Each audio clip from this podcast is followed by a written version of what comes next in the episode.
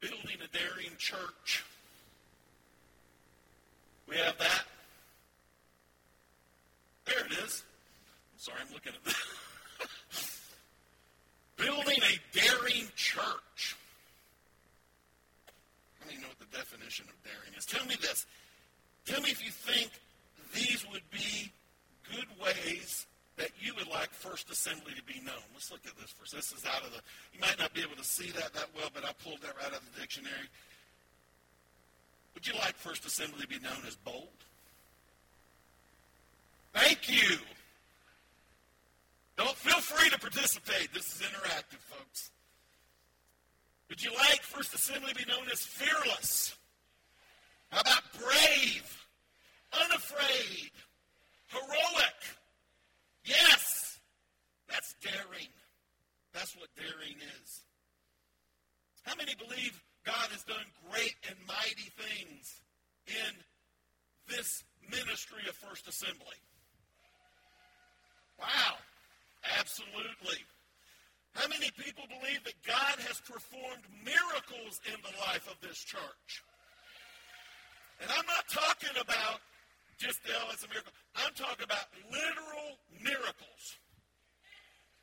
Yes, because he has.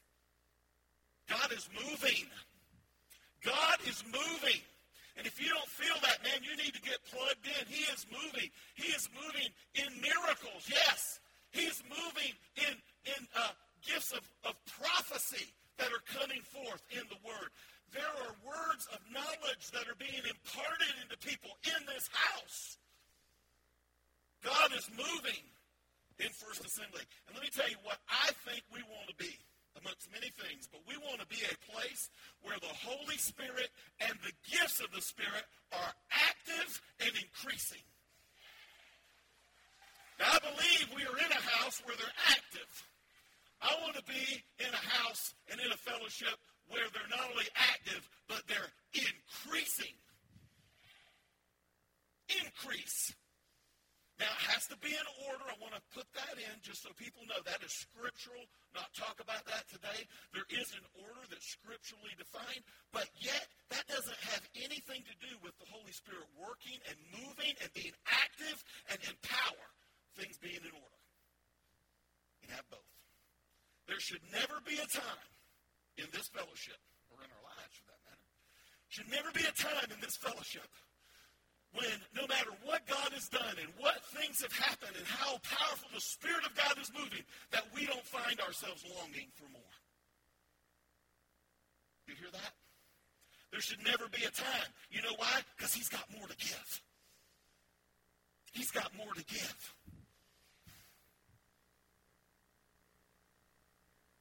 That's a daring church.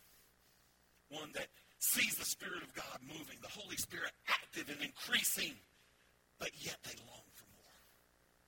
That's what a daring church is. So look, where we have been, we are a spirit-filled, spirit-led, spirit-moving in power church. Amen? That's what we are. Today, though, in spite of all of those things, the word of the, the prophecy, the word of knowledge, the, the gifts that have been active, the miracles that have occurred, all of these things, and the, and the move of God being so real and so powerful, all of that, I'm here to declare to you today that the best days for First Assembly, the best days for this church fellowship are ahead of us, not behind us.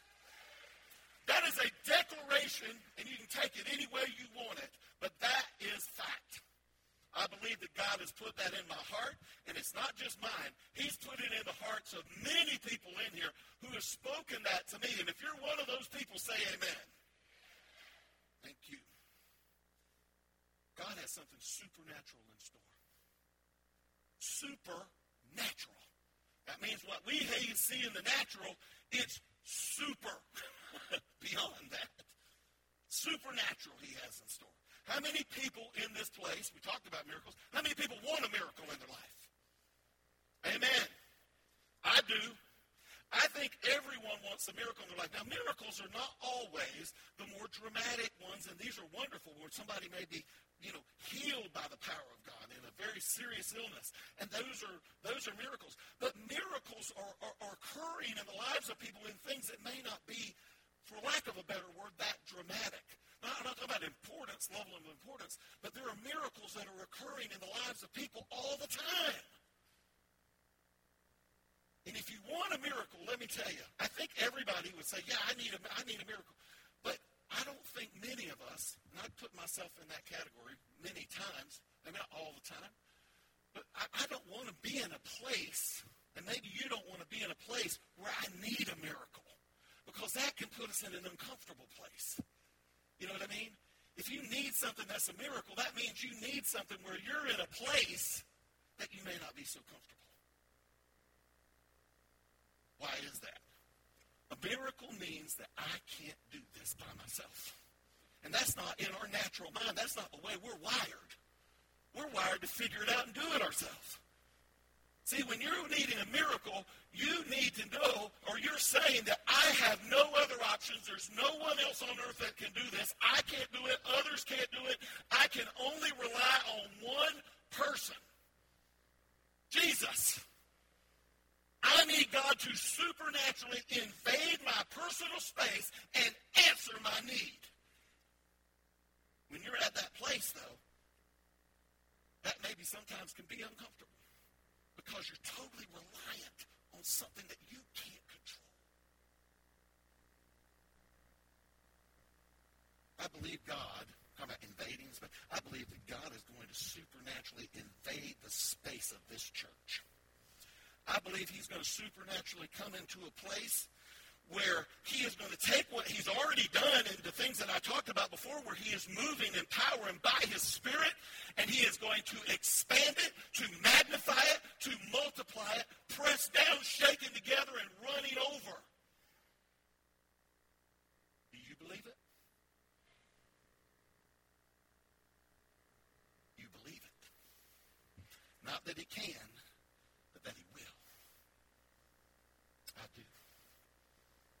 And you know why? Because when we multi- when he multiplies it it and, and adds to it and magnifies it, this church, if I have anything to say about it, I have just a little bit, I think, but everyone in here does too, it's going to be for the glory of God. It's not going to be for the glory of a building or the glory of a property or the glory of anybody putting their attention on the people who are up here like me speaking or pastor or anybody else. Everything that that God does will be for the glory of God, and that's where we will be. Amen. It's all about the glory of God. But here's an if. There's an if to this, guys. And this is when everybody's like, oh, no, everything was going so well till right now. If we're willing to be obedient. if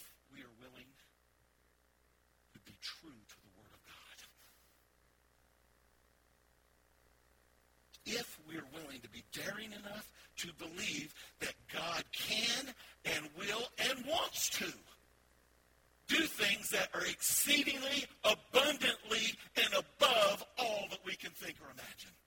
It's Ephesians 3 20, 21.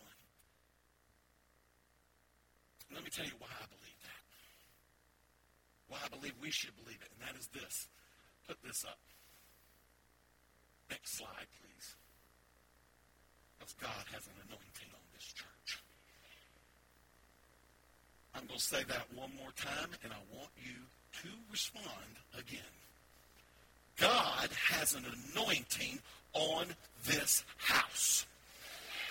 That has nothing to do with me. That has nothing to do with Pastor Bill. That has nothing to do with anything.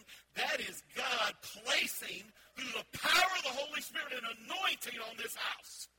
And we have it.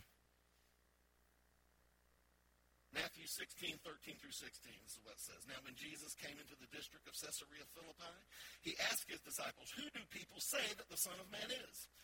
And they said, Some say John the Baptist, others say Elijah, others Jeremiah or one of the prophets. He said to them, But who do you say that I am? And I'm going to tell you in a minute what Simon Peter said. I'm going to tell you about Simon Peter for just a second. Simon Peter is, how about a reckless? reckless. Simon Peter was one of my biblical heroes. I have a lot of them, but he's one. But man, he was a zealous guy. He, he did things that I, I mean, he, he got to a place where what I call, where he gets out over his skis a little bit too much. You know what I mean? he suffered from what I call the SBT syndrome. Speak before think. Sometimes he suffered from the ABT syndrome, act before think. But that was Peter. He was unique. He, all of us are unique, right? He, he was who he was. He was shaped and he was molded, and, and, and, and Jesus always had his eye on him. And Simon Peter replied and said this. He said, You are the Christ, the Son of the living God. Now, that may seem like, yeah, okay, well, that makes sense. But that was powerful at that moment. That was a revelation to Peter. It was huge in his life. See, everyone has their own idea about who Jesus is. Everyone you know, whether they're a believer or not a believer, whether they're they could be Mormon, they could be Buddhist, they could be Muslim. If they know who the name of Jesus from any place at all, they have an opinion of him. And believers in Christianity do. And it's not all the same, by the way. In Christianity, I'm talking about. Certainly not in other religions or in atheists or other people that may believe. But everybody has an idea of who Jesus is. But here's what is required of the church, and more specifically, I believe what's required for First Assembly. We have to declare boldly and daringly not who we think he is, but who he really is. That's our job. That's what our responsibility is. We are required to do that. He is the Christ. He is the Messiah. He is the Son of the living God. That's who Jesus is. Let me tell you what he's not. I'm going to tell you what he's not. He's not a great philosopher. And maybe he did do some things that could be considered, well, he had some philosophical, okay, fine. He's not just a great teacher. How many people ever heard people say that? Oh, he was a great teacher. Well, he was a great teacher. But he's more than that. That's not you. We, the people that say that are trying to say that they're recognizing him for something, but they're trying to reduce him. He was a great teacher. Oh, he was a good humanitarian. He did a lot of positive things. He's not Gandhi. I'm sorry. Or other people who've done wonderful things. Okay, or nice things. I'm not trying to put any or con on Gandhi. I'm just saying he's, he, he's he, maybe he is all those things. But but that's not who he is. You know who he is? He's so much more than that. He is the Messiah. He's the Son of the living God. He's the risen Savior. He's the Prince of Peace. He's the King of Kings. He's the Lord of Lords. He is the way, the truth, the life. He is the resurrection and the life. Yeah, that's who he is. That's who he is. He's a redeemer. He's a rescuer. That's who Jesus is. That is who he is, and it must be, must be the foundation of a daring church. Right there. We sang about it today. Jesus. Love has a name. Jesus. Victory has a name. Jesus. Joy has a name. Jesus. Hallelujah.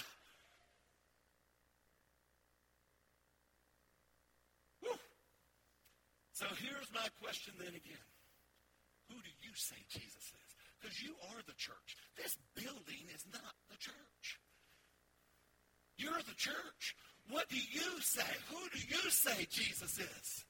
Who do then, as a result of that, who do we say? And then who do we collectively say that he is?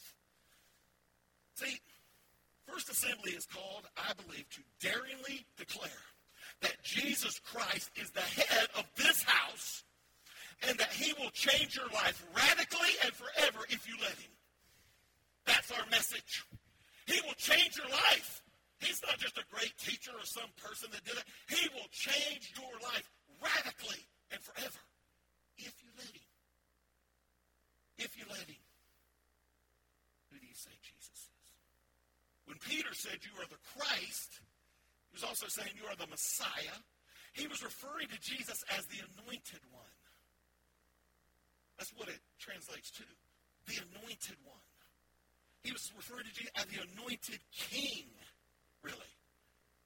When Peter said, You are the Son of the living God, he was establishing his authority and his position as ruler. When Peter declared that. That's what he was saying. As Paul said it like this Philippians 2 9 through 11. Therefore, God has exalt, highly exalted him and bestowed on him the name that is above every name. So that at the name of Jesus, every knee should bow in heaven and on earth and under the earth, and every tongue confess that Jesus Christ is Lord to the glory of God the Father. To the glory of God. Say that with me. To the glory of God. So we, everything we do needs to be that. But he, God the Father, has bestowed that upon Jesus. There is no other. That's who Jesus. King of kings, Lord of lords, anointed one. He is high and lifted up. It's important to know right now, I'm going to throw this in here, that there is a day when every knee will bow and every tongue confess. When that day comes, it's too late to choose. You hear me? Got real quiet then. On that day, it's too late to choose. We have been given free will. That's a whole other sermon. I could talk about it and tell you why, how God it is. That people say, well, you know, why do these things happen? We have free will. God has set it up that way. And that's fine because that's how he set it up. That means it's good. But let me tell you, there's a day that we don't have those choices anymore. And that day is that day. If you're going to be in a place where every knee will bow, the reason it says every knee will bow and every tongue confess is because there's a bunch of people that haven't done it yet. And I don't want that to be the case. I don't want that for any person in here or any person I've ever met or any person I've ever seen. And that is the will of God, he says. It's not that any man would perish, but it's a reality. There's going to be a day, but look, let me tell you something. God will not override your free will. Each of one of each of you have it in here. There's a lot of things we may or may not have, but there's one thing that we do have, and that is free will. We can choose what we're going to do. And here's the next thing I want to show you up here. Your choice and free will supersedes God's plan for you. Hello? Well, no, that can't be right. God's plan. No, you have a choice. Free will supersedes his plan. Now, he has a plan. Pastor Poit preached about that very well last week. And he has a plan. He wants that plan to be implemented. But you have a choice. And your free will supersedes that. I'm not saying it supersedes God's power. Don't get me wrong. It doesn't supersede God's sovereignty? or his ability. That's us failing if we're going to thwart the perfect plan of God. God has a plan for you, but it requires you submitting, look at this, submitting to his lordship. There's a slide for that. there it is. God has a plan, but it, say, requires requires you submitting to his. That's right. You want the plan of God to work in your life? Oh, yeah, yeah, I want to be in the plan of God. Then submit to his lordship. Be under that authority. He has a plan for you, but it can only be fulfilled if you say, Yes, Lord. He is King, and He is Lord. And he expects, because he is king and he is Lord, he expects servanthood from all of us.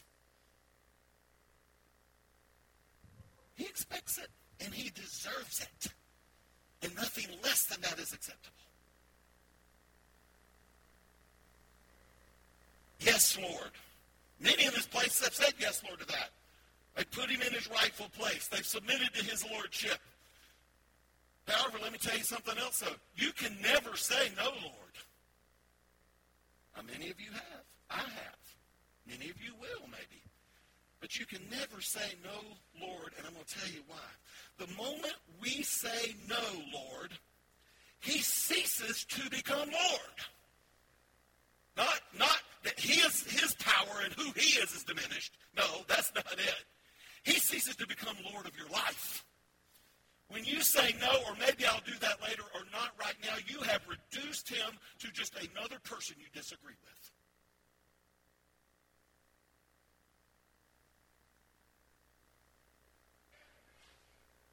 You've reduced him. Not reduced him, you've reduced him as to who he is to you. You've reduced his plan to less than what he wants for you. Jesus is not just our Savior, he is our. Remember, people say, I've accepted Jesus as my Lord and Savior. Well, guess what? There's a lot of people, and I'm not being critical. I'm just, I'm telling you what's on my heart here. There's a lot of people who've accepted Jesus Christ as their Savior, but have not accepted Him as their Lord. We've got to accept Him as our Lord if we want all that He has for us, individually, in our families, and in this church. Preach it, Billy. I'm just kidding. I miss you got. I would say, is there, is there a better church to preach to than this? I mean, really. I, I mean, I, this is, you guys are awesome. That's what I tell you. I love you. I really do. A daring church on the move is built on this. Acts 4.12. Boom. Here it comes. there is salvation in no one else. God has given no other name under heaven by which we must be saved. It's all about Him. He's it. Building a daring church, you're going to build it on Jesus. A church on the move is built on Jesus because there's no one else that God has given no other name. I love that verse. I love the Word of God. Do you? there's powerful stuff in here, man. Let me tell you something about Pentecost. We're a Pentecostal church. We talked, the pastor talked about that a little bit ago. I'm glad we're a Pentecostal church, not because I think we're better than anybody else. I'm just glad we are. Pentecost Sunday, we're going to celebrate that in a few weeks. Let me tell you something about Pentecost that I think sometimes uh, can be confused. Pentecost is not only about the baptism in the Holy Spirit. Don't get me wrong for one second. I'm not minimizing it. It is essential. It is important. It is necessary to live a full life of victory on this earth. But that's not all Pentecost is. It's an important part. People think a lot of times, well, Pentecostal church, they speak in tongues. That's the first thing you hear. Pentecostal church, they speak in tongues. Okay, and again, nothing wrong. That's great. It's biblical. It's scriptural. It's, it's correct. But let me tell you, Pentecost is not just about that. Pentecost is about power. Pentecost is about let me tell you this, it says it right here in Acts 1 8. That's the verse that we all refer to. But you will receive, you will receive when the Holy Spirit comes upon you, and you will be my witnesses, telling people about me, Jesus, everywhere. Jerusalem, Judea, Samaria, and through the ends of the earth. That's his way of describing. You start here and you go that way, and you tell everybody about me. That's Pentecost. The power of the Holy Spirit put upon us to be bold witnesses in our homes, with our family, in our community, in our world. That's a daring church that is built on the principle of Pentecost, the power of it. And yes, part of that is the baptism in the Holy Spirit, unquestionably. Pentecost is about power, the power of the Holy Spirit, and that power is to be used to tell people about Jesus. Don't waste it. It's not about us. It's the power of the Holy Spirit. We don't want to be that, well, I, I want to have all that. The Spirit's helping me. Yes, He'll do all that. But the power of Pentecost, the reason the Holy Spirit comes upon you is to go and tell everyone else. It's not me. Jesus said this. Building a daring church, you need that. You need confidence in the revelation of the Spirit. Matthew 16, 17 says this, And Jesus answered him, Blessed are you, Simon Bar-Jonah, for flesh and blood has not revealed this to you, but my Father who is in heaven. See, this was a light switch moment for Peter. This was a moment right then when Jesus recognized that Peter wasn't out over his skis anymore. He recognized that he didn't have SBT syndrome anymore. Jesus recognized that he had had a divine revelation. And he praised him for it, for hearing from God the Father. And see, what he saw was that clearly and, and, and, and, and confidently that Jesus was the Messiah and he was the Son of the living God. He had seen all the miracles and all the ministry and everything, but that's man, it was revealed to him, and Jesus knew it, that it came from the Father. It's different. He had the divine revelation. He was he was confident in it. I think we need to be that. And Jesus then said, on this rock, and that means the revelation that Peter received, the truth of that revelation, is where the church would be built on that truth. Well, what is the truth? Jesus. Everything we're talking about here. The rock, the revelation is that he's the Messiah and he is the Son of the living God. That's what the church is built on. That's the foundation. See, a daring church is built on that rock and on that truth. The truth is Jesus. It's who he is. Who do you say that I am? He says. I say he's truth. He's truth. Unequivocal, never wrong, always right, truth. If we follow him. How many people have heard this verse, John 8 32? And you will know the truth, and the truth will set you free. Ever heard that? I think a lot of people have heard that. I think a, a, lot of people who are Christians and have ever even walked in a church have heard that verse. It gets used in all kinds of things. You will know the truth, and the truth will set you free. How many people know the verse before it? Uh, well, everybody's looking around like, that's okay. John 8 31. Jesus said to the people who believed in him, You are truly my disciples if you remain faithful to my teachings. Then it says, and.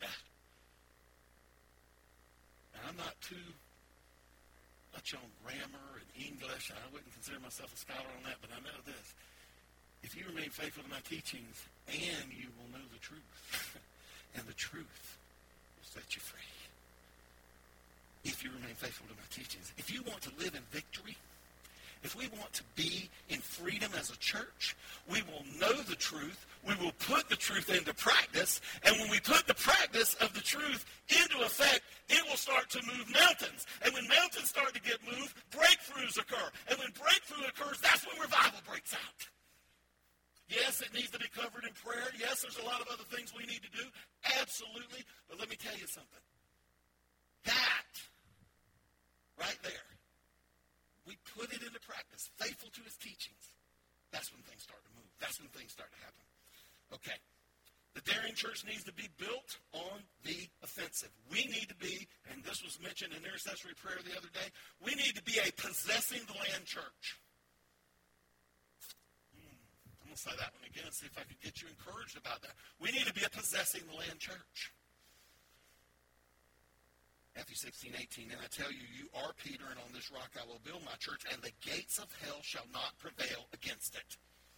The gates of hell are a defensive structure.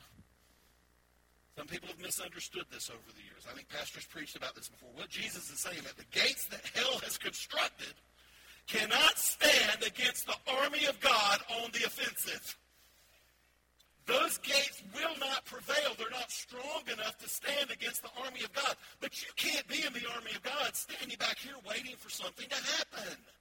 You've got to be the army of God attacking and on the offensive.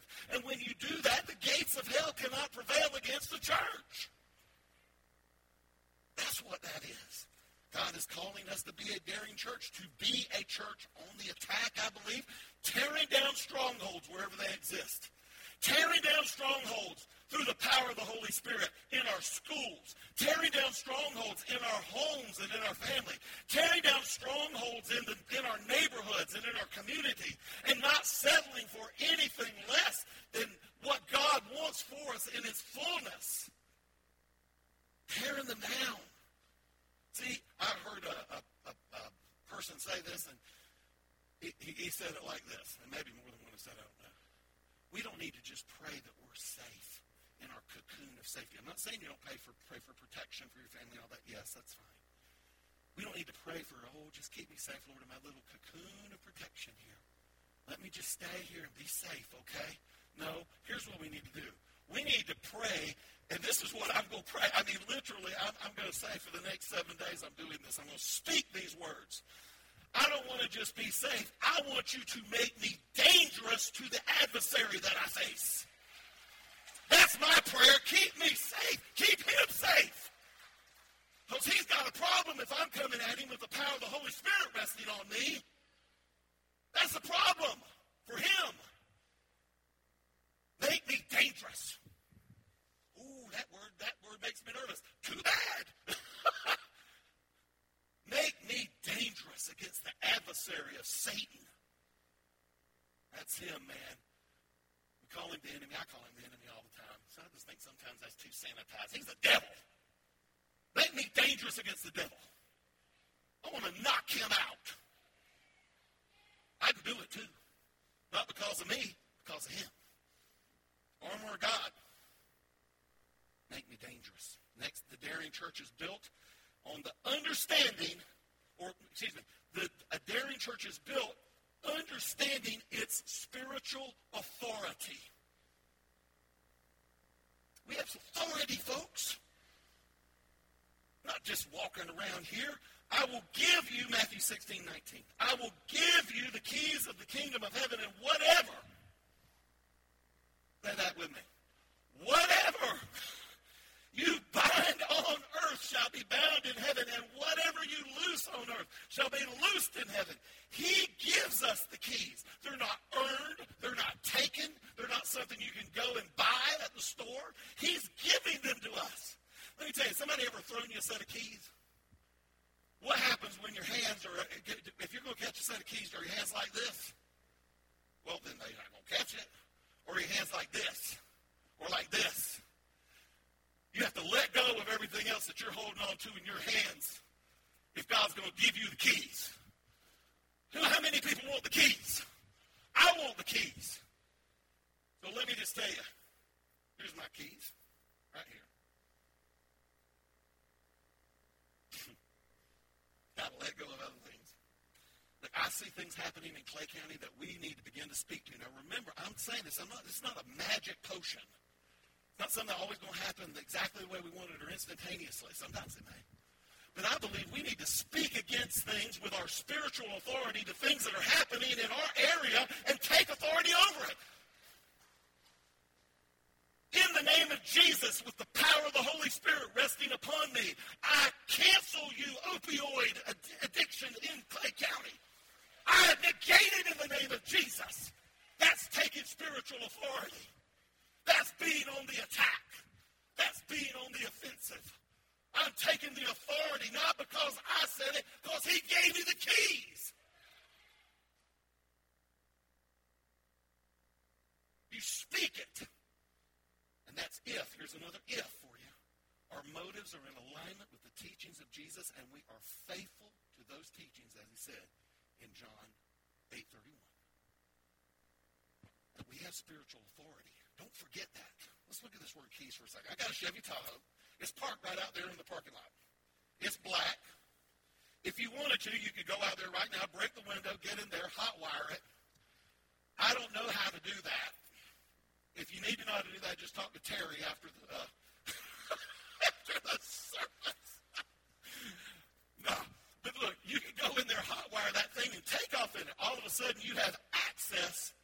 my vehicle.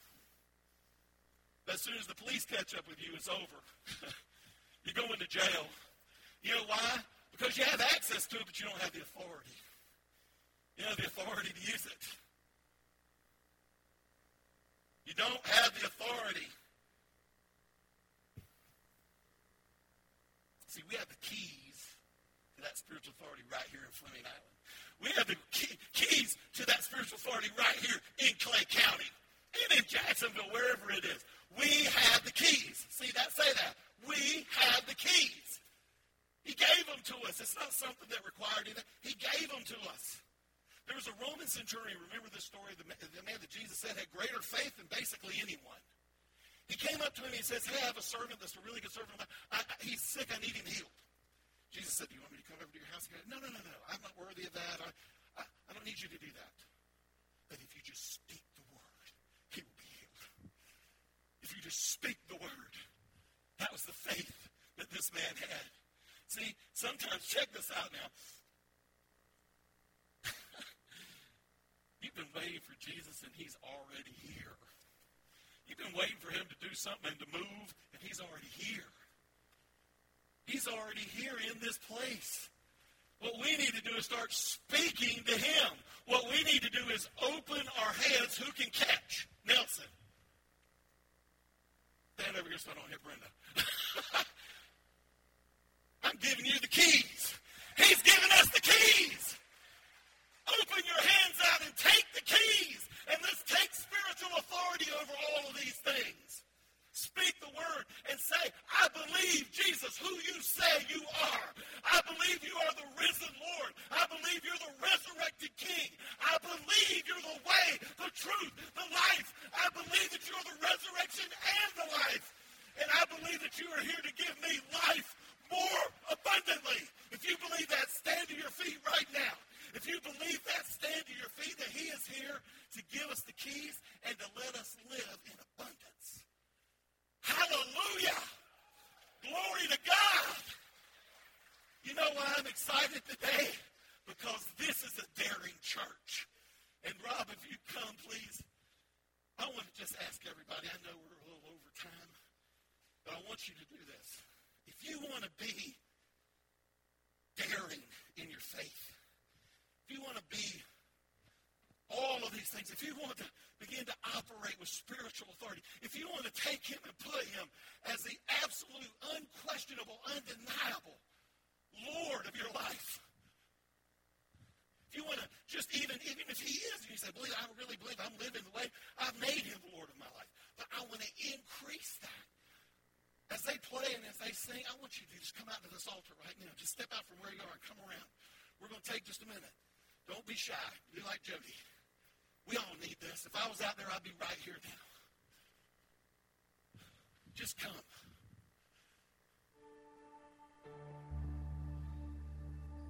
And we're going to pray. And if anybody needs prayer today for any specific thing, I want you to just reach out to your neighbor or to your friend or to someone or ask someone here that we can get a, one of our prayer team to come and lay hands on you and pray for a specific need. We never want to leave a service at First Assembly without